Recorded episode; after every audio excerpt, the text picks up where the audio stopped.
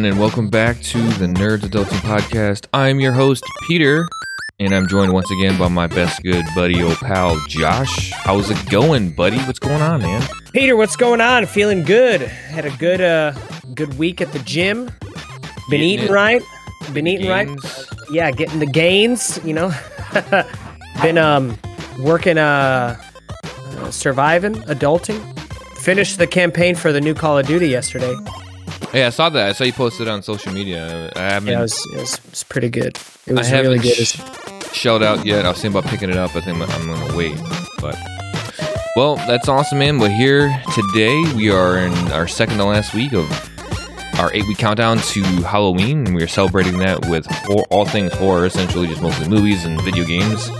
This week was Hellraiser, and not only did we watch and going to review the 1987 movie Hellraiser, but we also watched the recent re- reboot of Hellraiser. So we're going to touch touch on that. The focus is on the 1987 Hellraiser movie, and I'm I'm really excited to talk about it because I have a lot of thoughts, and I was I would say I was kind of pleasantly surprised going back and watching this movie for the most part. For the most part, I would say I'm kind of curious to see your feelings about it, sort of like your what what your experiences were with this movie. Like, did you like aware of it? Did you not give a shit about it? Was it something like you know you were like hell yeah, I remember Hellraiser and Pinhead and all the chains and fuck yeah. So I'm kind of interested. Yeah, so I'm curious to know sort of like what your experiences were with this movie. You know, like what were you thinking about when we decided to do this? Because a lot of these movies that we're doing hold a special place for me in my childhood growing up, and that's sort of like why I was picking some of these movies that we did. Be and it's part partly why I didn't choose some of the other classics like Halloween. We did want to do Friday the Thirteenth, but we discussed in the last episode as to like why we kind of didn't talk about that since we're just doing Right, because holy shit, was it bad? So, well, yeah. What were your experiences like with Hellraiser?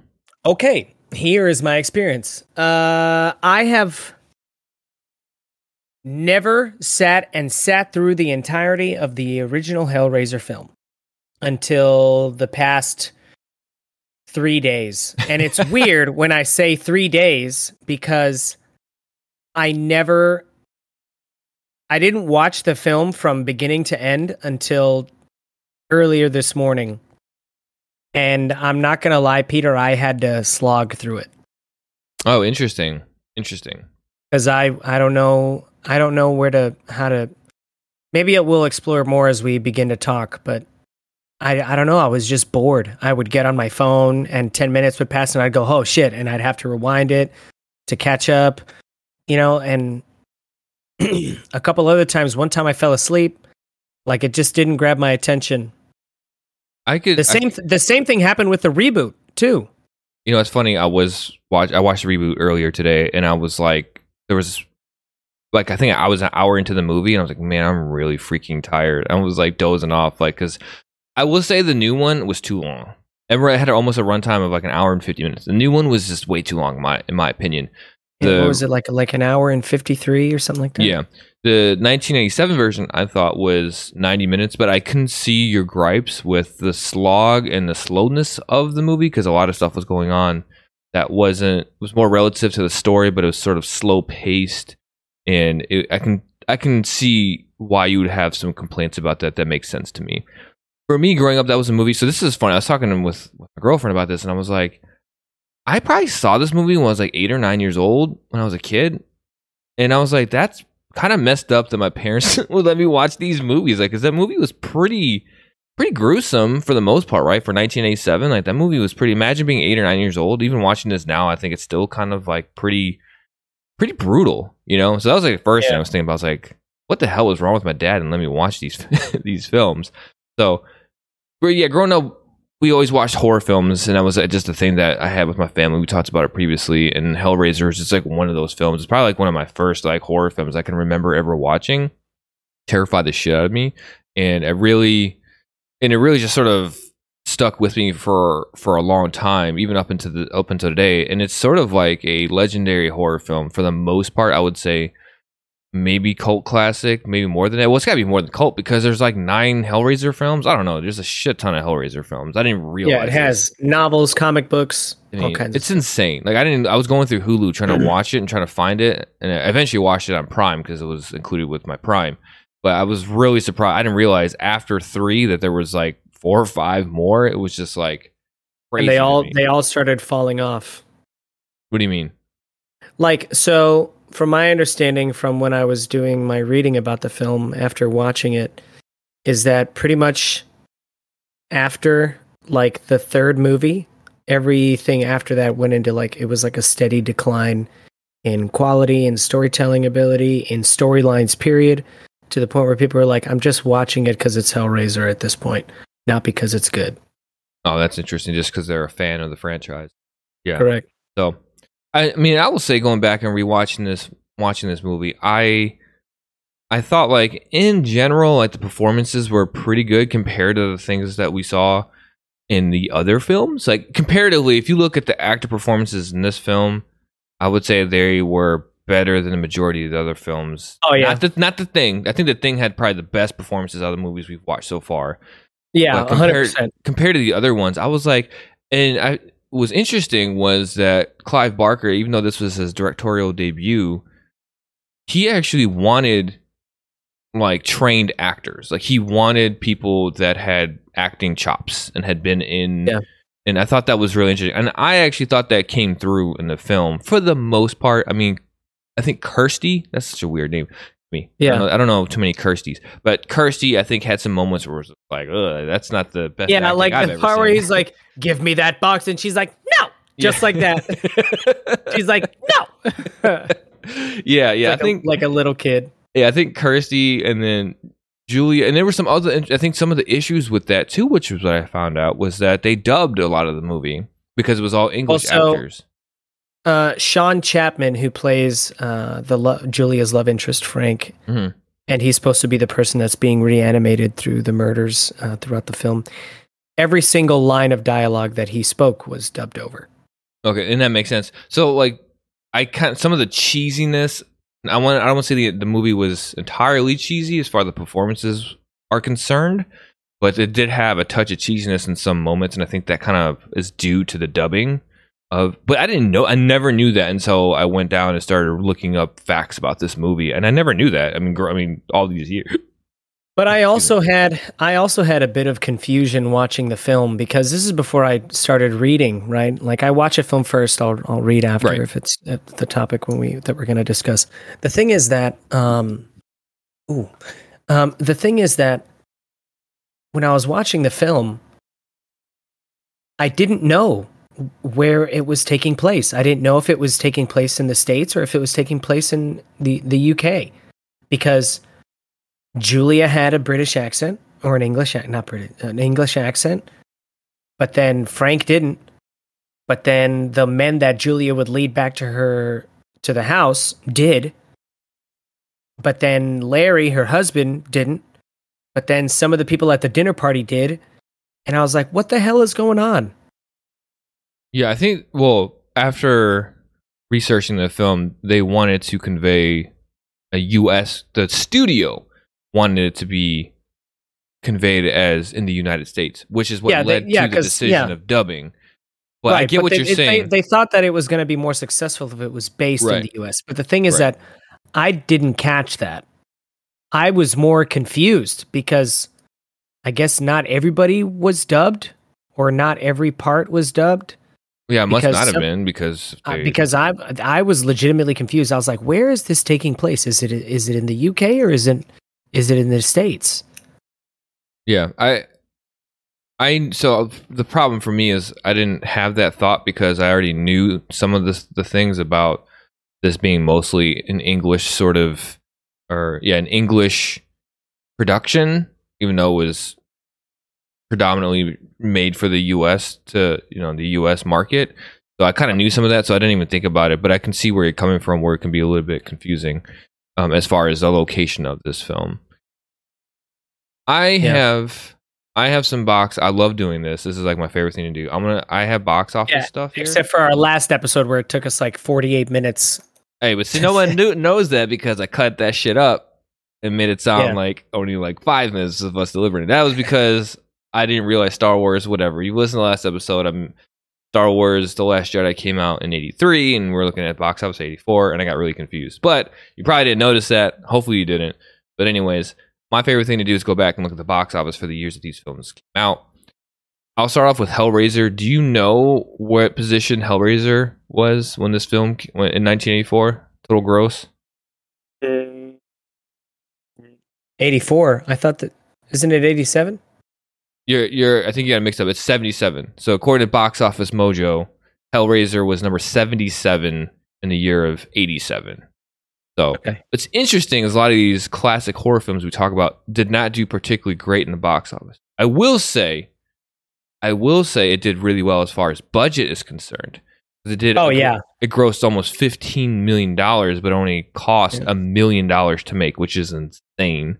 Which I can see why the studio like loved it and was very happy. And that's inclu- and that's including them going back and reshooting some stuff. Yeah, everything. Entire budget, a million bucks. That's crazy. I mean, that's that's an insane amount.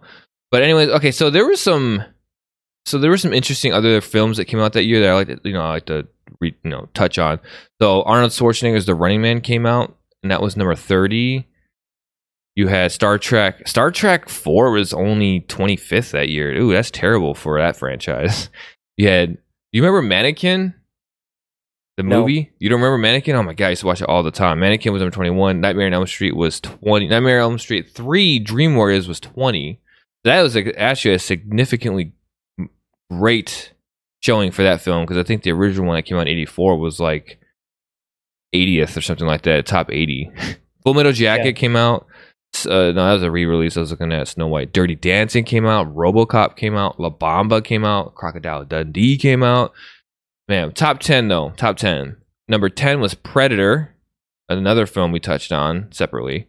The Witches of Eastwick came in at number 9. Number 8 was was Lethal Weapon. Number 7 was Stakeout. Number 6 was The Secret of My Success. Number 5 was Three Men and a Baby. Number 4 was The Untouchables. Number 3 was Fatal Attraction. Number 2 was Platoon. And number 1 was Beverly Hills Cop 2 with a total gross of 153 million. I'm sorry, yeah, total gross of 153 million. That's interesting Platoon year. at, Platoon at number two. Huh? Yeah, yeah. I know a gritty war film coming in number two. Oscar nominated. I don't know if I can't remember if it was Oscar Best Picture, but I thought that was an interesting year. There's a lot of films that were a staple of my childhood, like RoboCop and Predator. Yeah. Spaceballs also came out that year. The Golden Child, another Eddie Murphy movie. That's weird. I think they probably pushed that one back. The Golden Child was not a great movie, but it's one of my like my favorite uh, films from the 80s. Lost Boys Yeah. came out in 87. Can't Buy Me Love came out in 87. Dude, there's so many movies in here that are like Hoosiers. I would say er- Ernest Goes to Camp, but I'm pretty sure like I mean, I guess if you're a, if you listen to our podcast, you know about the Ernest movie. so yeah, those are the those are the movies. What an what an impressive lineup. It's funny to see how I think it is really like a, a, an audience thing. Like not people there's like a, it's very it's a small niche of people that are like, yeah, horror movies. You know, people would rather go watch like a war film or a, a funny drama or a rom-com because they're easier to go by. People are some you know, sometimes when you have a film like Hellraiser or a film like you know, uh, Nightmare on Elm Street, they don't. I don't think they are going to perform as well as you know their other genre counterparts due to the fact that people aren't signing up to watch a guy's body grow out of a wooden floor. Well, also too, it was almost like a new thing, right? Because like horror films weren't as they just weren't as nuanced as they that we as well as particularly as we have now. But as time went on, they got better and better, right, with the effects and the storytelling and the acting. It's like they got much better over time. So they're sort of, sort of honing that genre. Because if, like you said, you watched Friday the Thirteenth that came out in 1980, and it just was not good. And I'm sure Yeah, it was not. back then it wasn't that good. And neither was I mean Nightmare on Elm Street was creepy for its time. I because I mean especially for younger fans. But Yeah. even still, then it, you know, it wasn't like grown ups watching that film weren't like creeped out about it. Like you know, like my dad always made fun of the Freddy movies. This is fucking stupid. You know, this isn't scary. This isn't horror, whatever. But now, as time goes on, with the nuance and the the improvements that they've been made, just in general, like even watching, there was a scene in a new Hellraiser movie where he gets the device removed from him at the, at the end, so he had this thing in his chest, and then even though it was CGI, the way they did his like insides sort of coming back together was Oh, really yeah, cool. Yeah, that was pretty cool Yeah, actually. and I'm usually like anti CG in horror movies, but that was actually pretty well done. I was like, damn, that's pretty dope. I was like, I, I, I pretty much enjoyed it. So that was just sort of like, I think back then horror films were still finding themselves, and you know, all those tropes that we make fun of now were still being formed and and, and whatnot. But you, I mean, you're right. An audience, an audience thing. Back then, people weren't looking, probably looking for horrific films like Hellraiser.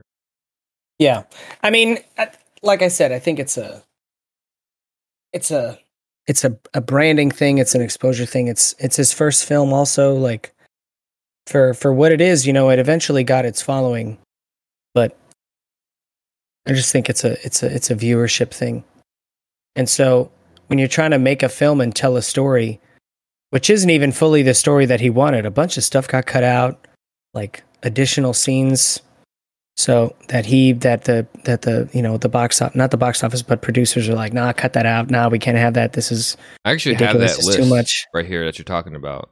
You oh me- the stuff that they cut sure yeah, go do you want through me it. go go through it? So what you're talking about is the MPAA threatened to give Hellraiser an X rating, which I guess was the thing. I guess NC-17 wasn't a thing back then, and forced Clive Barker to make uh, some of the cuts, and that was shots were removed from the original Hammer murder scene, including a shot of the hammer embedded in the victim's head. One scene in which Julia murders a naked man was reshot so that the man was semi-clothed close-ups of Kirsty shoving shoving her hand into Frank's exposed guts were removed.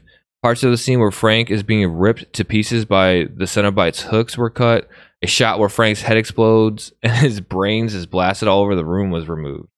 That was from creepycatalog.com. So I didn't but I thought that was yeah.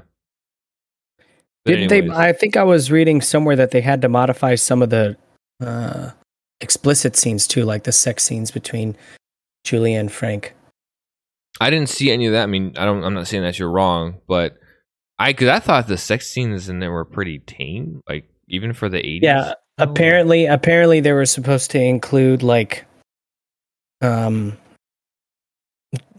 don't cancel us um apparently they were supposed to include like uh sodomy um there was supposed to be a lot more uh vulgar i guess you could say like with showing him like thrusting and stuff like from the like from behind like show his butt to give Yeah. more of an inclination of viewing the whole scene but uh and spanking that they it, and this is all filmed and so clive said you know i don't even know where that footage is now but it's all filmed somewhere boxed up That's interesting because the sex stuff was pretty tame in my opinion. I mean, they showed some nipple, right? Yeah. That was about it. And then they weren't, I mean, yeah, I just, it was, that's interesting. I mean, even now, the shit that comes out on network television is probably borderline like worse, as bad as that. But that's interesting. I don't know about sodomy, but yeah. Yeah.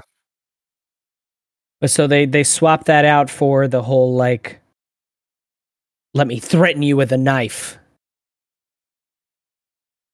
you know like uh, to, yeah to show that he's a he's a he's a present man i get what i want such a badass. i thought that i thought that was so weird I Yeah, thought some that was so weird. I agree. I'm, I'm I'm brother Frank. Whoa, yeah, who says that? Like, that's probably something that they say it that way in the UK at the time. yeah, maybe, maybe, and they yeah. it just doesn't it doesn't translate well when you say it under the guise of you live in the Western Americas. You know, yeah, yeah. so that- that's probably why that didn't work well because I thought that was weird. I was like, who the fuck says I'm brother Frank? The fuck? I was like, yeah, I thought that, yeah, that 100% agree. That was that was kind of weird when you said that, but yeah, It's like a I don't I'm not trying to get into like a religion argument, but it's like no, I, how in how over there they say like father, like Father Albert, or but then here in the states we'll say pastor. Yeah. You know, Yeah, over it's weird. there, over there, over there, over there, the word pastor is not, you know, it's not as common as so. It's father. So I think Mormons call each other brother a lot, and so that's why I was getting religious vibes from that. Because in Mormons, they call Mm. each other brother. There was a show, and I can't think it had Andrew Garfield in it. I fucking love that show. Now I can't think Yeah. of the name of it, but he kept saying they kept calling each other brother, and there's about Mormons, and Yeah. that's what gave me the religious weird vibes from that. So yeah, One thing that I think contributed to the film not being as popular as it could have been is that people were confused about it. You know, because I think it confused people because it has all this gore, the gore, and it has you know these uh um, what's it called? Uh, what's the word I want to use here? It had this overall like like dark nature to it. Mhm. But Clive Barker, you know, he says the the film's really a love story. It's truly it's not Mhm. a romantic love story, but it is a love story that has some very askewed uh, perceptions of what somebody should or would not do for love. yeah, because I mean the main focus of the story is Julia's. I don't even think it was love though, but the way I guess the way he viewed it was love. I thought I viewed it as almost almost like an obsession that she had with Frank, and it wasn't necessarily love. But I could get why. I guess there's a fine line between loving someone and obsessing over, you know. So, but I found that more of as like an unhealthy obsession with a person. If you're willing to kill somebody just so they can come back to life, I don't know if that's technically. well. I guess it could be perceived as love, but I, I know what you're talking about. I remember reading about that about him saying that he views it more of as a love story because really the Cenobite stuff and the box and all those things is sort of like not even the main focus of this movie, right? It's sort of like Right. It's their story about her bringing Yeah. him back and, and Kirsty stopping it and understanding what the lament configuration is. you yeah, know? The, the, the, the, the, the Cenobites aren't even in that, aren't even in the film very much. no, You know, the most of the film is this very slow, like slog through um, what's happening in their lives between um, friends and family, moving into a new house, and and you know, uh, Kirsty choosing to live alone, and her obsession, uh, Julia's obsession with Frank, and you know, I gotta say, I uh, Kirsty's dad was way too excited about that house in the beginning when they were looking at this fucked up house and old food rotting. well, it's he- his, it's wasn't it their family's house? but I, I don't remember. I, probably because I know he- house. That, it's the house they grew up in. That's why he wanted it. I don't know, but he seemed a little bit to me. I get that part, but man, that house is fucking nasty, dude. He was little bit way too excited about that. I mean, I get it. You know, you have a house. I, I think they're also trying to play up the fact that it was a house for he can be a be a family with with his wife, Julie or Julia, and his daughter. I just thought it was weird. He seemed a little bit too happy about the conditions, with the conditions of the house and the way it was. It seemed a little bit too happy about that. I was like, Yeah. you need to calm down a little. And then he immediately starts moving things in. It's like, can you do some renovations first? Yeah, dude? clean up. They didn't even clean. I mean, I guess they did do some cleanup because when They just starts. They just start slamming freaking furniture in there. oh, dude, Yeah. that mattress scene as a kid that gives me the heebie-jeebies, man. I cringe every time that nail going into his hand. Oh, you know what's funny is Oh. that the stuff with like the hand cut and the hooks, like when Oh, it goes in the skin, yeah, that really did not affect me no, because I didn't. The practical effects for a lot of the other stuff, I I was like, damn, that's fucking cool. But the the hooking and the hand cut on the nail thing, I was like, that's not how skin behaves. yeah, I, I skin is guess, skin is really tough. Yeah, I, I guess it does. It, I mean, because they use probably like different forms of special effects, like latex, maybe putty or something, to make it look. Yeah, it looked very gelatin-like. I guess is the best way to explain it in the Yeah. with the hand as specific part specifically. But the the hook scenes, I think for me, even though yeah, it's not necessarily like damn that looks real to me. It's just more of the idea of having hooks into you and pulling at your skin. I think it's more of the idea of that and seeing it. Maybe not perfect. Maybe not. Maybe not perfectly done or realistically done. It's still and that would fucking suck, dude. That is Yeah. not that. I I just even even my girlfriend who who watched it, she watched it with me. We're just still like kind of like ugh, oh that's that's not good. I don't like that. Yeah. I, but what did you think about to the think, special? to think that there's some people that are like, yeah. Do you know that that's like a thing, like to have hooks like inserted into your back and then they swing you? It's like a performance art. And like the, and I like the vaguely remember S- that I don't, I don't, I don't know if it's in the S and M community. Maybe it is, but I know that I've seen like videos in the past, like back in the old unrestricted days of YouTube. They, you know, they hook people up and then the person would swing, and it's on a chain. Well, I I do remember hearing about that because there was a film. Well, I can't remember the name of it to save my life, with Jennifer Lopez when she goes into like this like virtual reality thing and she's trying to like find this this killer's goes into this killer's mind. Oh yeah, yeah, yeah, yeah, yeah. I can't think of the name of it. Fuck, I gotta look this cut this out. Um, the something cell. The cell. The Cell. Okay, so the movie was The Cell, and I remember reading about how that that scene where he hooks, he actually hooks himself and hangs him, and I remember reading an article about how that's sort of like a real thing. But it's interesting to bring that up because that stuff is actually something that Clive Barker called upon or was influenced on was the S and M clubs where they would pierce each other and use hooks and stuff. They, I don't think they Right. hung each other from the ceiling, but those ideas came from him by going to S and M S and M clubs when they would pierce themselves and poke and stuff and You know what? I didn't get de- I didn't get deep enough in my research for the film to know whether he was in those S and M clubs to get inspiration or if he went there because he's into S and M. Yeah, I didn't see anything where he said that, but I mean, like, what are you doing there in the first place? so from what I have is it says Barker said that the overall stylistic inspiration for the Cenobite Design designs came from a mix of Catholicism, punk rock, fashion, and his personal visits to S and M clubs in Amsterdam and New York. Personal visits. Like, yeah, he's like, I'm just going there. I'm just going there for research, bro. That's all the reason why I'm going there, just for Yeah. research. Okay, okay, Clive Barker. Whatever, So, whatever you hey, say. I'm not, and I'm not kink shaming. Whatever. If that's your thing, have at it. As long as it's consensual. Uh, that's the only Yeah. thing I have about kinks. Like, as long as it's consensual and doesn't involve kids or animals, we're good. Yeah, hundred percent. But it's, I, th- I just thought it was weird that like some of the gore stuff. Now, some of the stuff they did, I was like, "Damn!" Like that looks good. Like when she hit him in the face with the hammer and his like jaws like undone and some Mm. of his teeth are out. I was like, "Holy fuck!" Like that looks good, right? But then Yeah. I do wish that uh, some other stuff was a little bit more fleshed out, but I did for the for the um, but for the for the for the rest of the film, I thought that the gore that they did use was really good. Yeah, I was gonna. I was. I was. I was very interested. Interested to get your take on the special effects because of just. I don't want to call your cynicism, but your just the way you view movies in general.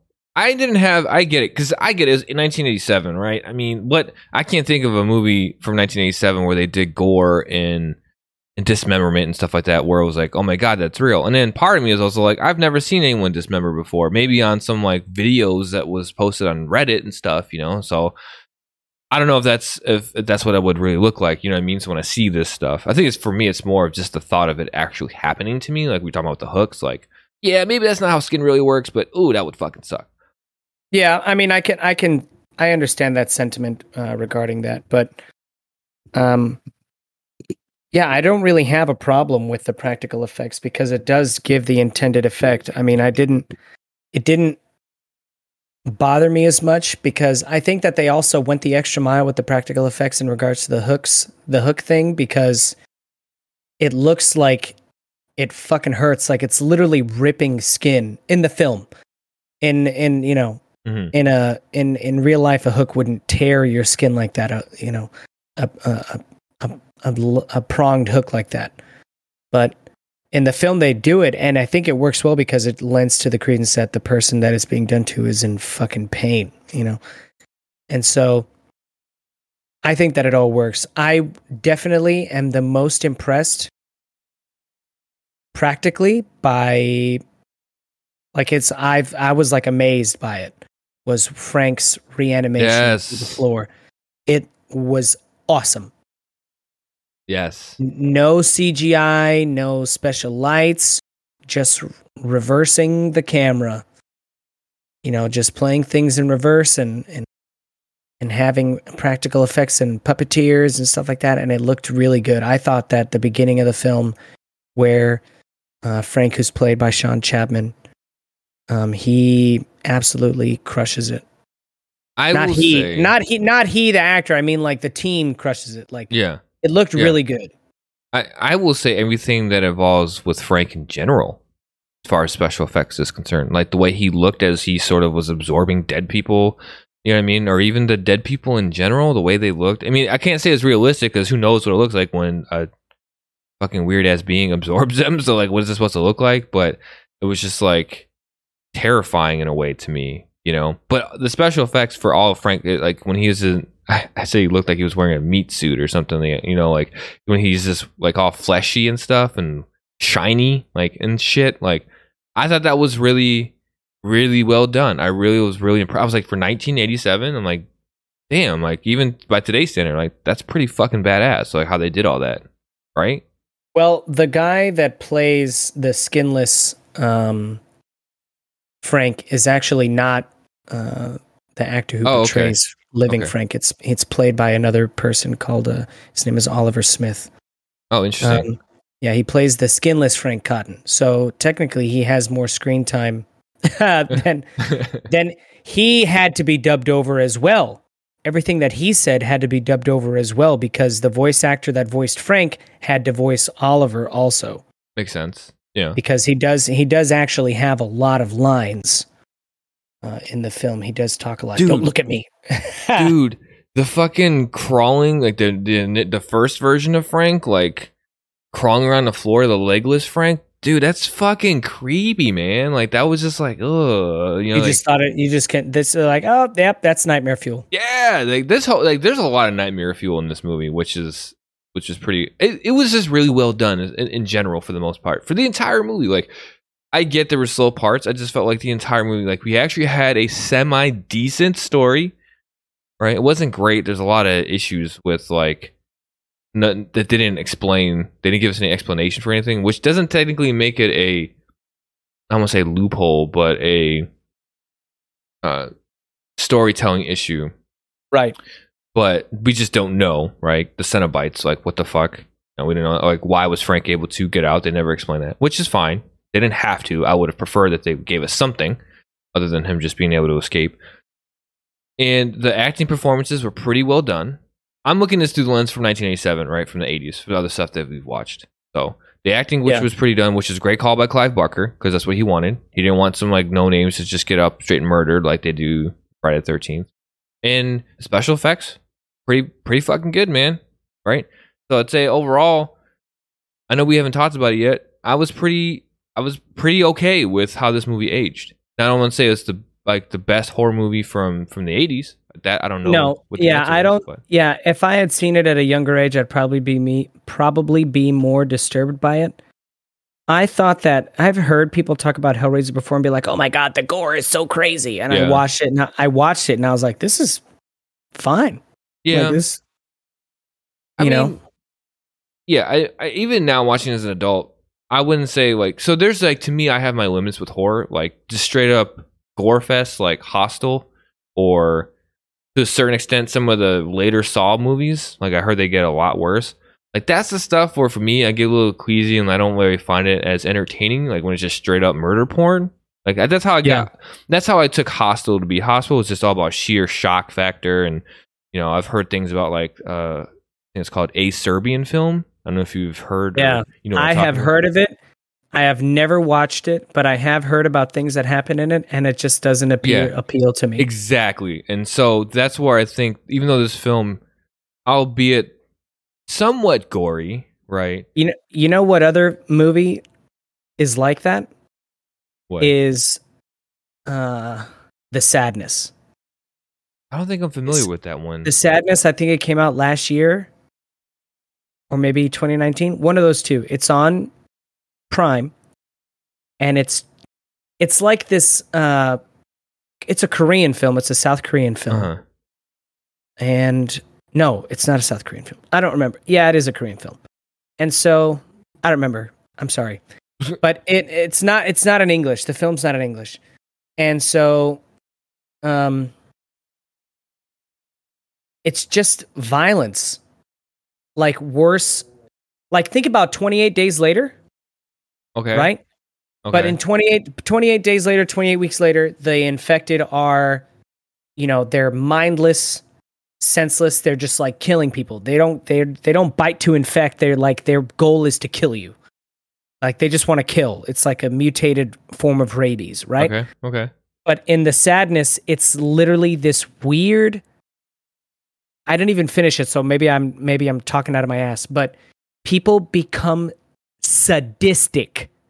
Like sadistic murderers, like assault like sexually assaulting people in pu- in broad daylight, like slamming babies into concrete, like oh. it's they don't show Oh. that. They don't show that, but there is a scene in the film. I was watching this with my wife.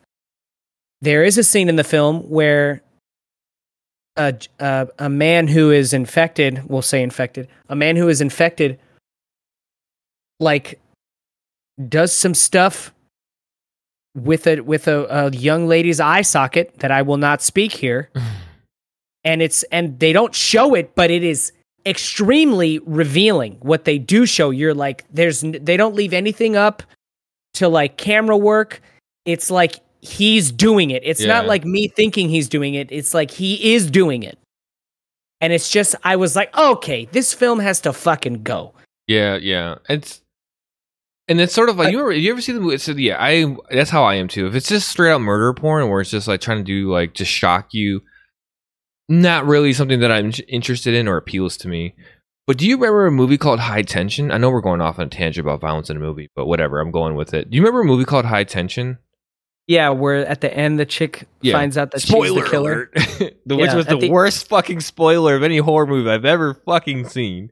But yeah there's so much crazy violence in that movie where I was almost to the point where like we're like this is just fucking like when she slits that the mom's throat and she's up against the closet door and she's just like blood's pouring. I was just like nah man. But High Tension I think in general was I was okay with as a movie, but it was borderline. I, yeah. So basically going back to gore and talking about Hellraiser, I was fine with it. I don't think it's the goriest movie ever. It's got a it's got more nightmare fuel as you phrased it more than anything, I think. yeah i would say it's more nightmare fuel than it is gore Yeah. and like like that that imposing sense of like there's nothing you can do we're fucking here and we own you yeah. you know in terms of like the cenobites.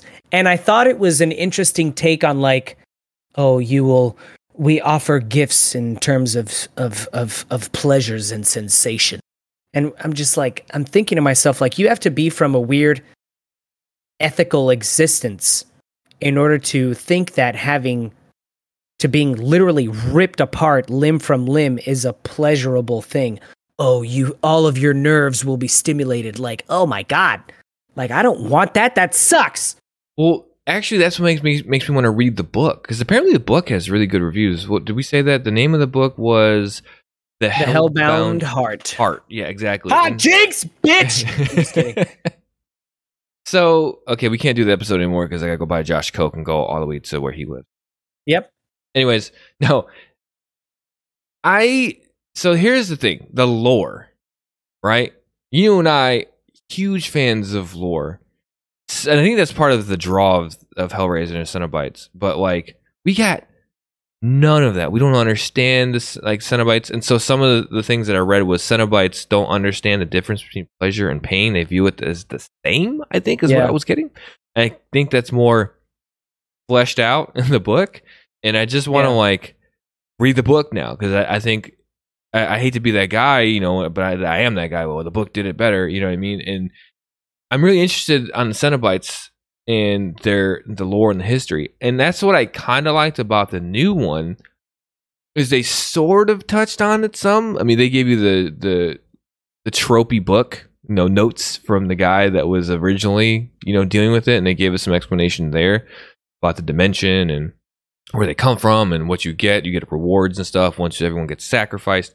So I the my biggest gripe with the film is explanation of certain things, of the logic behind Frank coming back, what their motivations truly were. I guess we I guess we didn't really we don't really need that. This is things that I wanted, right? And more lore about this box and and then because for me up until the end I was pretty good with it. The ending was just fucking stupid, dude. I don't I don't know. That ending was fucking dumb as hell. I yeah. Right? I was like, I was like, what the fuck is this fucking skinless Charizard? Skinless Charizard. That's a pretty good one because they're in the okay. First, but even before that, after everything happens, they take the box and they're in this weird fucking industrial like area with bunch of fires everywhere. Like Yeah, what? What? yeah. What? What was that? What was that? The whole th- the whole the the whole ending to the film I thought was really weird. It's really long and pointless. It was literally her and the the weird scorpion monster baby thing that fucking chases her through the tunnel. He comes Yeah. through the door and like I so the scene where she and the monster are fighting over the lament configuration on the floor that's like 30 seconds. Of her Wow, just that is- fumbling of her just fumbling with a fucking rubber prop. Whose hands don't even do this. Like the hands are literally just like yeah, I saw that too. Yeah. and then she grabs it. And i also thought it was weird at the end that like all the cenobites that she encounters none of them try. Nobody tries you know like the hell priest or you know we'll call him pinhead. By the way clive barker hates that that's his nickname but he's oh, like Oh, yeah. he just accepts it to the, at this point. Because originally he's was listed in the film as in the credits as lead cenobite. And then but he's supposed to be the hell priest. You know what i mean? Yeah. he's supposed to be the hell priest. And then some of the cast and crew decided to name him pinhead and then that was his forever Yeah. So- he, so interesting about the, him. I don't know if we said his name. Doug Bradley played Yeah. Pinhead slash lead Cenobite. Interestingly enough, he was given the option to play Mattress Mover or Pinhead, and he actually almost was going to pick Mattress Mover because he said they that they see would his see face Yeah, so they could see his face. But by him picking Pinhead, it becomes this beloved like classic horror figure and does all these movies afterwards. Imagine like being like can you just imagine being the, if it was reversed and how pissed off you would be? I just thought that was hilarious. Like, man, dude, you're a horror like icon now. Like, I don't care what anyone says. Like, Pinhead, everyone knows who Pinhead is, even if they haven't even seen the Hellraiser movies, right? For the most part. yeah even if you don't know that his name is pinhead if you see a picture of him you're gonna be like that's the, that's the hellraiser guy like Yeah. that's it you just know And so I just thought that, like, man, just those that one small decision on a on a film that you thought you know maybe no one really knew much about launches you into the stratosphere is like almost like icon status is hilarious to me. That one s- small decision, and he It's like the the actor who played the original Obi Wan Kenobi. He also was like, "This is gonna, this movie's gonna flop. It's not gonna go anywhere. This movie's stupid. Nobody's gonna fucking watch it." Lo and behold, forty years later, we're still fucking going crazy for that shit, like the nerds that we are. But yeah, I thought Yeah. that was really interesting. Uh, I got another fact about the budget. So not all the Hellraisers have had box office re- releases. I don't think there have any been there have been any box office releases since 2018. But total grossing of all the Hellraiser movies box office wise is like 48 million. I don't have the pr- production bu- budget in all of them, but I'm like, damn, 50 million. That's not too bad. The who's last the one, highest? Who's the highest gross? the highest grossing one was the first one in 87 Oh, of course, at 14 and a half million. fourteen So- five. Yeah, Hellraiser 3 Hellraiser 2 which came out in 88. Wow, they came out right with another one, which I don't remember much about. I remember more about Hellraiser 3. But Hellraiser 2 came out and that made 11 million, 11.6 million and then Hell on Earth Hellraiser 3 did 12.5 million and then there was a 4 and then there was Revelations, there was Judgment. So yeah, I don't know. I this is from Box Office Mojo, so I don't know like how accurate that is, Yeah. but I thought that was interesting. They've combined for 50 million. I was trying to do like an entire franchise but I couldn't find a number of like gross grossing money or revenue from the, for the entire Hellraiser franchise. I'm like, man, it's got to be good, right? It's got to be good. Got to be more than like Child's Play. Got to be pushing it. I mean, it got so popular that there was even a, a time where, you know, there were he was going to be incorporated into the Freddy versus Jason. Yeah, film. yeah, yeah. Yeah, because so he he didn't want he he was supposed to be the the the person that they fight when they both go to hell. You know what I mean? Right. We should that was supposed to that was supposed to be that would that would that was going to be like a story point was that you know the hell priest was who they meet when they get there. And then Clive Barker says that in his understanding, his perception is that um, the help or Pinhead, I'll just call him Pinhead, that Pinhead is stronger both mentally and physically than Jason and Freddy. Hmm. I mean, he commands a whole, a whole the the not controls, but he has some power in the realm of hell. Like, who would not be strong so, as fuck? This is where you say hell. I don't know if it's technically hell or not. I neither do I because of the what they say. They say we're explorers. Yeah. From we're explorers of of sense of I don't know what he says. He says they're that they're explorers of other dimensions of sensation or whatever, something like right, that. Right, right, right. Yeah, I know what you're talking about. Yeah. And then he says that some call us like angels, some call us demons, right? Or something like that along the lines. Yeah. And so and that once I don't even think the word hell was mentioned once in this entire film, right? And yeah, so, no. I don't know I think maybe Kirsty says it. Yeah, maybe, maybe. When she's like, when she's like, no, go to hell. You, you go to hell, Uncle Frank. I don't like you. yeah, so I thought that was interesting. The movie's called Hellraiser, but it's really not. I don't think it's really hell, and these are demons. This is sort of like a dimensional thing in the box. The way I took it as so that that monster you're talking about, where she opens up and goes down the hallway when she's in the hospital, I took that as another dimension that she opened up by accident or just that she went into. That's different from the Cenobite dimension from wherever they're at. So that's what I could be wrong, but that's what I gathered from that scene. I mean, some people consider hell another dimension. Yeah, I mean, but we don't do we no one ever considers heaven a dimension. I don't know. I mean, I don't I don't know. But yeah, I, I mean, I guess I guess you could say that. I mean, it's just interesting to me that it's not your quintessential ideal of hell, right? It's and the way the movie's the movie's titled Hellraiser. So I get the raising part because you're technically raising this dead man baby thing. Frank. Yeah, Frank. this dead man, this dead man baby thing. right? I mean, fleshy uh, dead man baby fucking, thing. A dumb dumb diaper boy. oh man, that That's that was the worst part of the movie was Frank. I just as far as nightmare fuel or just disturbing scene. So yeah. So I thought there was some stuff that I was like, really like some like creative decisions with the the I mean maybe because they seem desperate, right? Like some of the behaviors of the men that uh, Julia would bring home, like the first man, kind of kind of predatory, kind of kind of a little bit of a rapey vibes because he like when she's like being a little bit like uh hesitant. What's hesitant. Mm-hmm. He like grabs her violently and he's yeah. like, You're gonna fucking change your mind. I was like, Whoa. But then you saw she was like, Oh, okay, you can be like that. Okay, let's go. Let's do this shit. Yeah. like it changed her mind like she's, that. she's having second thoughts. And then but yeah, after she was hesitating and he he gets all like aggressive with her, that's when she was definitely like, I had my doubts about murdering somebody, but fucking not anymore.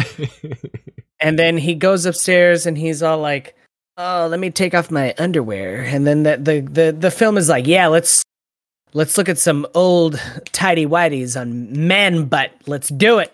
And I was like, what the fuck? If and so- then the third guy, the third guy, I laughed out loud. And I don't know if you know this, but my wife isn't here right now. She's in California dealing with some um, family stuff. Uh-huh. So I'm I've, I'm home alone with all my with all my pets. Yeah, my army of fur, right? And so so I'm sitting there watching this movie. I'm by myself. You know, I'm watching this movie and I'm laughing out loud alone. which is a weird thing. You people don't usually laugh out loud when they're by themselves. That's weird. But I'm laughing out loud because like this guy they're walking up the steps and mind you, objectively Ju- Julia is an attractive woman, right? And so this Sure. guy they're walking up the steps and he stops her and he's just like sometimes I get nervous. Or no, he's like "So- sometimes I get lonely. It's like what's the fucking point of him saying that? Why would you you pulled, bro? You pulled. You pulled you pulled a fucking a fucking 7, at least a 7. I would consider the way that Julia's character is portrayed. You pulled a 7 and you're like a fucking 4, bro. Like and he's like sometimes I get lonely. Like why would you say that? It's just a weird line to put in there. I wonder if it was like scripted or if he said something else because and then he had a, an English accent, and then they told the the voice actor to be like, I don't. Know, he says something here, but we cut it out already, so just make something. up. You know, that's funny. And he's The- like, please don't kill me. What? The thing that made me like kind of laugh, I, I mean, I was joking around with was if I'm cheating on my significant other, I'm not saying that I do, hypothetically speaking, right? If I'm cheating on somebody, or even just with a woman in general, and we're going, I'm thinking we're going to the bedroom, fuck, and she opens the door, and it's a grimy ass fucking attic. I'm out, bro. bye. Yeah, bye. I'm out. I'm deuces. but at You're the a same murderer. time, at the, at the same time, is this like a weird? Is that like a weird testament to like male desperation? yeah, guy just that horny, like because that one dude was gonna, that dude was gonna smash on the boards, dude. Yeah, I think she it was was the like, I've always preferred the floor. The dirty floor? What the fuck is wrong with you? Yeah, with rats and shit in the attic. I don't know. Uh, I can't see the rats, but we can fucking hear them. You could hear the rats in the scene. I was like, what the fuck is going yeah, on? man, yeah, that. That that I think it's I think maybe that's what they were justifying is as these dudes just fucking horny. I don't know. I mean, you need to continue the story, but it's just really I'm just thinking in my head like, man, dude, if I was hooking up with some chick and she takes me to an attic, a grimy ass, dirty ass attic, and wants to bang on the floorboards, I'm out, man. You're gonna murder me. Done. And I'm gonna It's and I'm gonna get eaten by a dude with no skin. Something, yeah, something's gonna happen, man. I'm gonna wind up Yeah, on at- at a this fucking point, we're pod- like true crime podcast. if the, yeah, if that ever happens, I'm gonna be like, for some reason, I feel like I've seen this movie. I'm leaving. I'm not doing. It. Yep, yep, no, I'm I'm out, bro. That was like that was my main thing. uh, Main thing about that. Yeah. Um, all right, I don't have anything else uh, to continue on. I think I got a few fun facts. Is there anything else that, that I missed that you want to touch on before we close it out? Well, can we do like a? I think it's a a good com- like to compare the reboot to this. I don't know if we talked more in No. length about it or if we you're talk. down to. we actually right? did not talk a lot about the reboot, so we can talk a little bit about the reboot. Yeah, let's do that. I didn't mind the reboot that bad. The reboot also, I found myself having to rewind a couple times.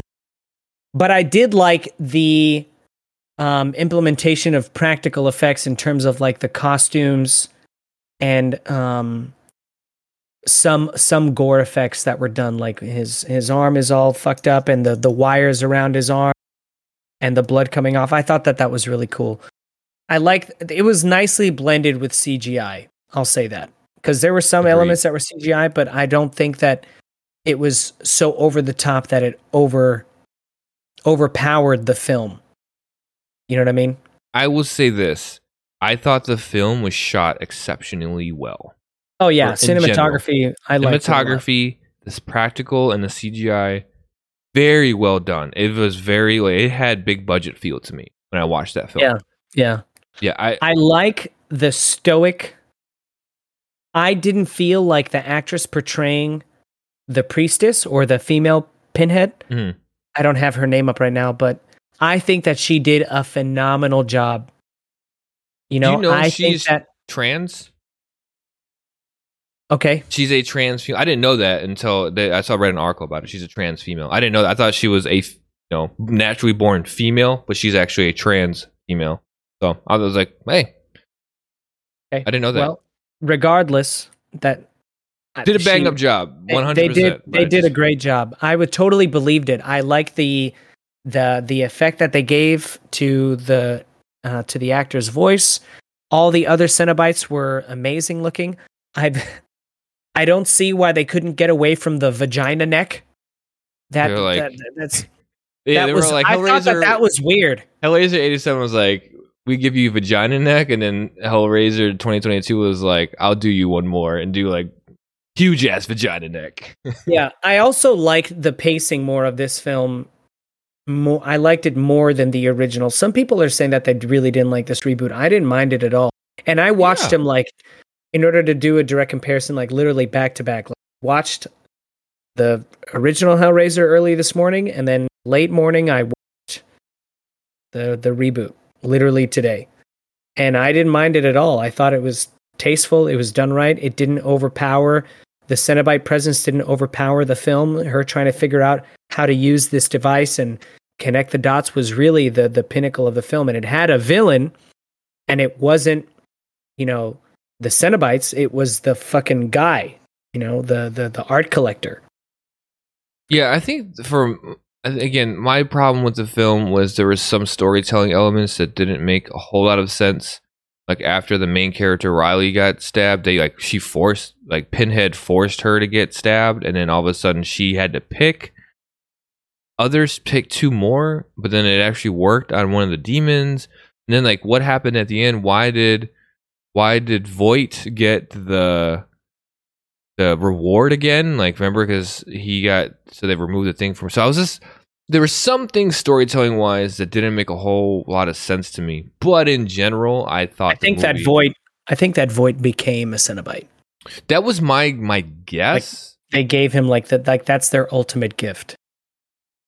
I can see that. That was like sort of Mhm. like maybe my like gift may- my gift to you so you're so blessed i'm gonna let you be eternally suffering forever and isn't that so great to walk around with exposed skin isn't that great just have your fucking muscle fibers exposed isn't that awesome we're gonna Ah, rip your that was we're gonna rip your fucking dick off it's fucking dope that was i mean a- he, and he wasn't even about it and they were like hey Yeah, that that and that ending cutscene of or whatever scene when he's whatever he's getting his skin ripped off and his cheese like that was gnarly. That was gnarly as fuck. I was like, yeah that was it was a car accident. I couldn't look away. yeah But But I'm I'm sorry. We were talking earlier about the ending of the film. the first one, eighty seven. Yeah, the, the Okay. first one, the first one. I really didn't like how she defeat like what I was saying before that they didn't try to beat her. And when I say that I really mean they didn't try like yeah. They're just she would- she would- the they were just- being creepy. yeah, like and then she's like pointing this thing at them and then finally she like and she just knows exactly what configuration to do to beat each one like with no Yeah. training, no research, no practice. And they just go ah and just disappear in a thing of Well, light. I think if you look at it, I get what you're saying, and I agree with you for the most part. But what else? She has no other option other than to use that box, right? So maybe she just was like, just trying whatever she could do because obviously the box was important. That's just kind of like way I took it. Like my girlfriend was upset, not upset, but she was like, "How does?" Because when Frank finally takes over, was it Larry or her father? Yeah, Larry. Yeah, She she he finally- literally has yeah. his skin. Yeah, and he's like all bloody still and shiny, and she's like freaking out, like talking to him, not and she doesn't notice it. But I was saying she just got out of the hospital, you know, and she just saw some fucked up shit happen at that house the day before or whatever it was. She's still like going crazy, and that's kind of like way I explained that scene away why she didn't notice her father looking all kinds of sorts of weird. So in that scene, I kind of looked at it, look at it as she's just she has no other option other than to use the box. Now, her seemingly like knowing how to use the box, I get like okay, that doesn't make sense, but I kind of explained that away with her. She's just like freaking out, like she has no other option but to try it because that's the only thing that she has. Yeah, I thought it was. I noticed it immediately in the first scene in the hospital with the weird scorpion demon thing Yeah. that chases her.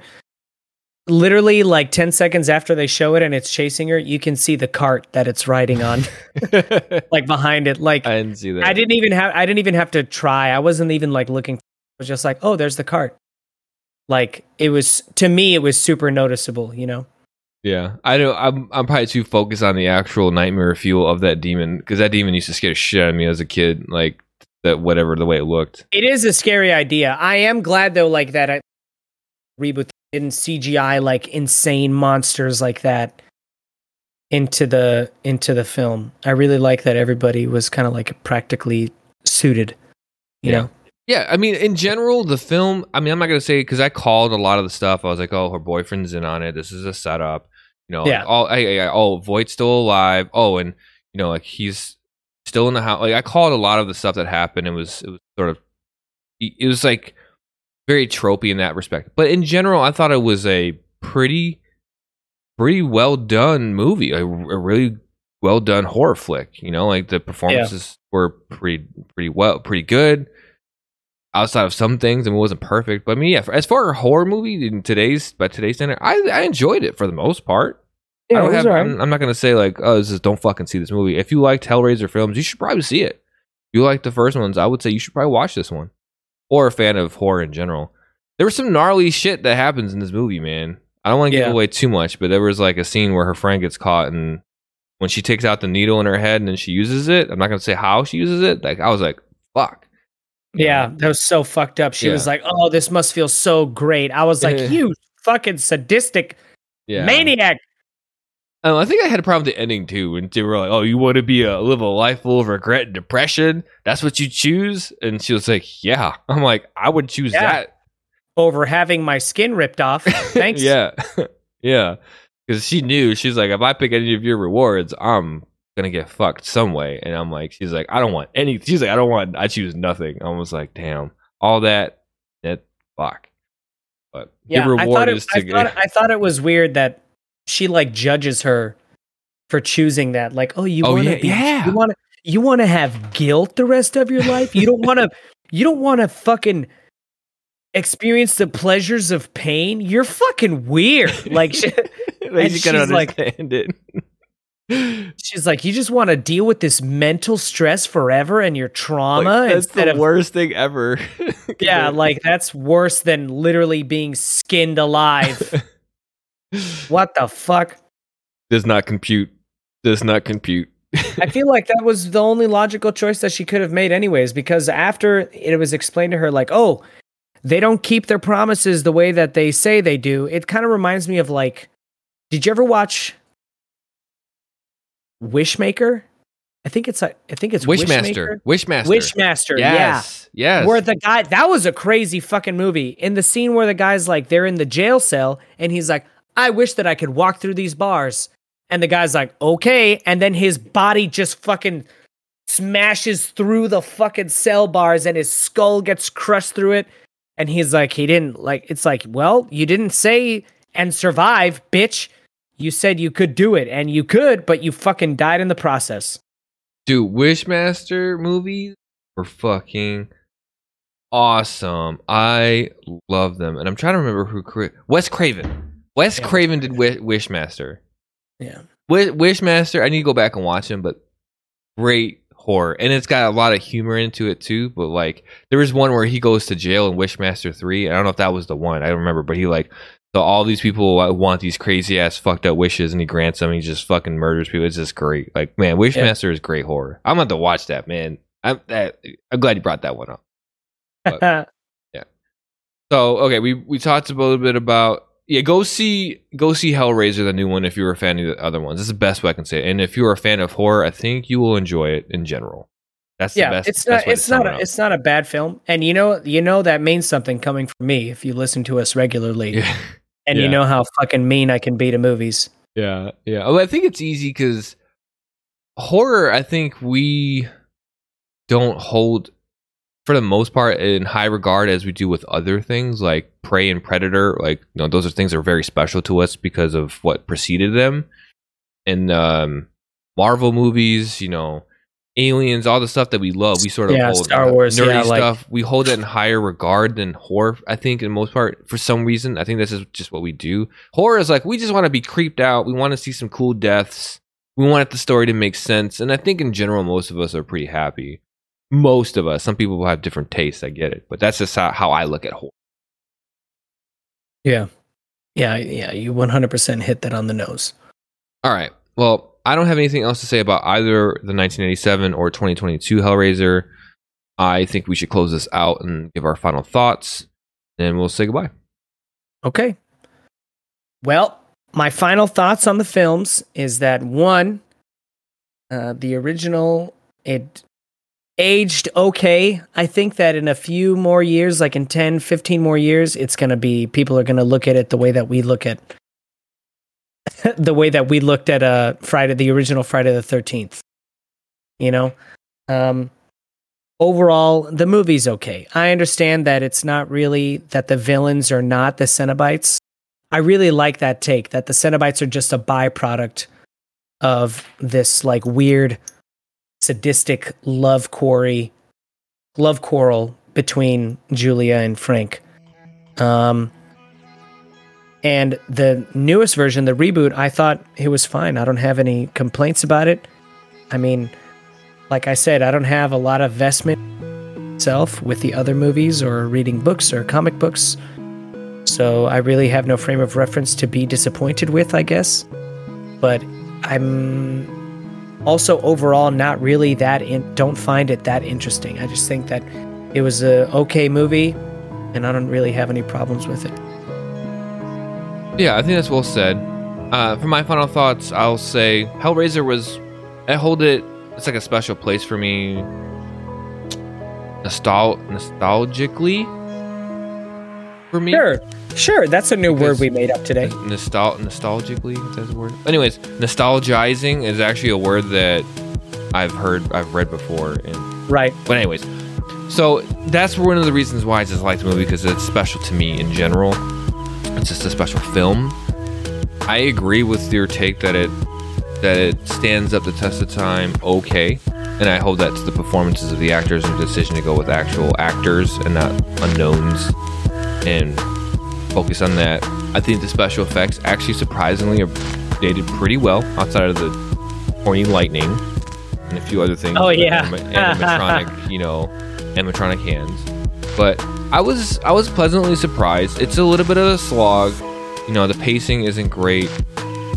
But in general, yeah, the 1987 film I think holds up for the most part to this day. I will say I was really I was I think the new one was really good. Like I really was entertained by the film. Too long, too long. It should not be an hour and 53 minutes. It was too long, and I was that's one of my gripes. And some of the storytelling aspects of the film didn't make sense to me in general. But I was pleasant, pleasantly surprised by that film. I, I, mean, I don't know why people were disliking or hating on it, but I think it's a good horror flick, and it, yeah, I enjoyed it. So going back and watching these two films this weekend was a lot of fun. I really enjoyed it. And yeah, I think I think Pinhead is an awesome character. A lot of fun. Two fun movies. Definitely check them out, I would say. Yeah.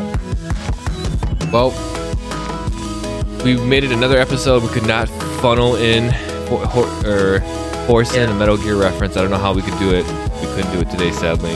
But, anyways, Josh, next week I'm going to play Outlast, and we're going to talk about Outlast next week. It'll be our last. Next week will be Halloween. This Sunday. It'll be next Monday is Halloween. Can't wait. Really looking forward to it. And this has been a blast, man. I love doing these with you. So, that being said, absolutely. Uh, you guys have a great rest of your week. We'll see you next episode. And you guys already know when you go out there, don't be a piece of shit. Yeah? Adios. Bye bye.